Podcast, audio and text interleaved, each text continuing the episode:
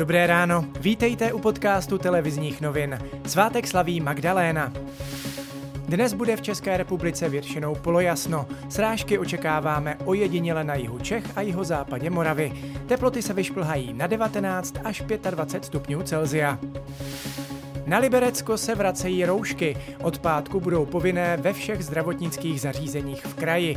Navíc se zhoršuje situace v sousedním Polsku. Starostové Friedlandska proto občany žádají, aby omezili své nákupy za hranicemi. Roušky se vracejí také do některých okolních zemí. Například v Rakousku budou od pátku povinné v supermarketech, bankách a na poštách. Země také zpřísňuje kontroly na některých hraničních přechodech. Krajskou hygienickou stanici v Ostravě chce zažalovat platforma Iniciativa Kultura v Moravskosleském kraji. Ta združuje organizátory akcí a žádá zrušení omezení, které hygienici vydali minulý pátek. Proti omezením se vyjádřili také starostové některých obcí v regionu.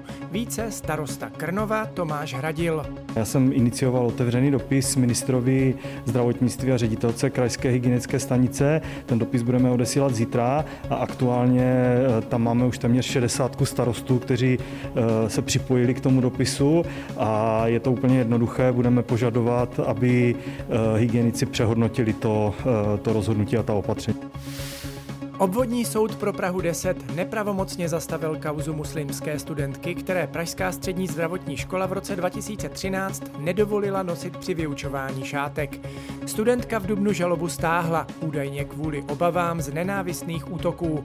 Škola se chce ale soudit dál a proti zastavení řízení se odvolá. Až tři roky za mřížemi hrozí Češce, jejíž šestiletý syn zemřel letos v únoru během túry v Rakousku. Chlapec uklouzl na feratě a spadl z více než 60-metrové výšky. Žena je obžalována z usmrcení z nedbalosti.